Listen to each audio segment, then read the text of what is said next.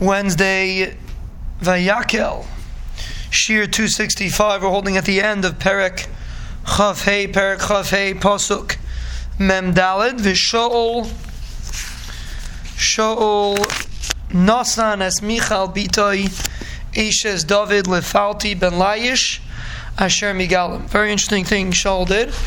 He gave his daughter Michal to an individual, Palti ben Laish, that lived in Gallim.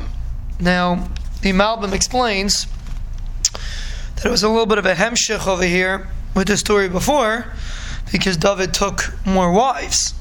Technically, he was a son-in-law to the king. What was he doing taking more wives? So, apparently Shaul got upset in the fact that David took more wives. And we're going to see in the next parak, Shaul, he tries to attack David again.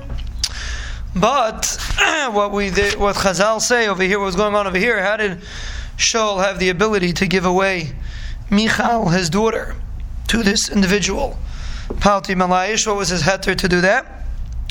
So it's very interesting, because usually we don't try to figure out the sheitas of the Kadmainim, of the earlier people that lived.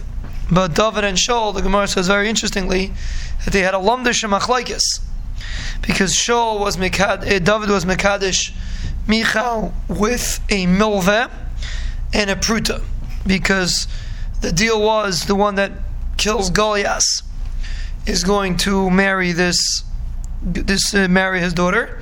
So that's a milveh. He didn't actually give any money. He gave money that Shaul owed him, or a favor that Shaul owed him. So the halacha is you can't be Mekadesh and Isha with a milveh. But he also gave a pruta, because he added to the Tanai that he has to give him 100 orlas of plishtim, which could be worth a pruta. So there's a machlokes of a milveh pruta. When a person is mekadesh nisha with a milveh pruta, do we assume that his das was on the pruta and then the kedushin is chal? Or do we assume his das was on the milveh and his kedushin is not chal? So Shaul held that milveh pruta, his das is on the milveh, so therefore the kedushin was not chal, so therefore he's allowed to hand her over to somebody else. And David held milveh pruta is daita pruta, and therefore the kedushin is chal, and therefore she's his wife. So it's an interesting thing, because we see in the Mishnah in Chagiga, for those that are learning Dafyaymi, it's a Mishnah in Chagiga. For those that are not learning Dafyaymi, it's also a Mishnah in Chagiga. The Mishnah in Chagiga says that the first machlokes was regarding smicha, and here we see that there was an earlier machlokes, a machleikus David and Shaul regarding milveh pruta. So Taisus, I believe in Chagiga discusses this, but it's interesting that there was a machleikus. We paskin milveh pruta daita pruta, I believe, like David, I believe. But that was David's shita, and that's what David held it was his wife. Shaul held it was not, and apparently there was a machleikus about it.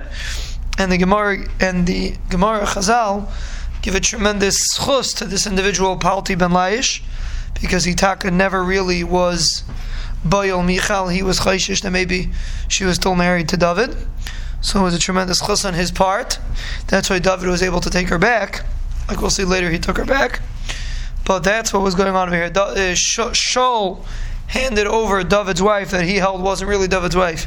He handed her over to a different man.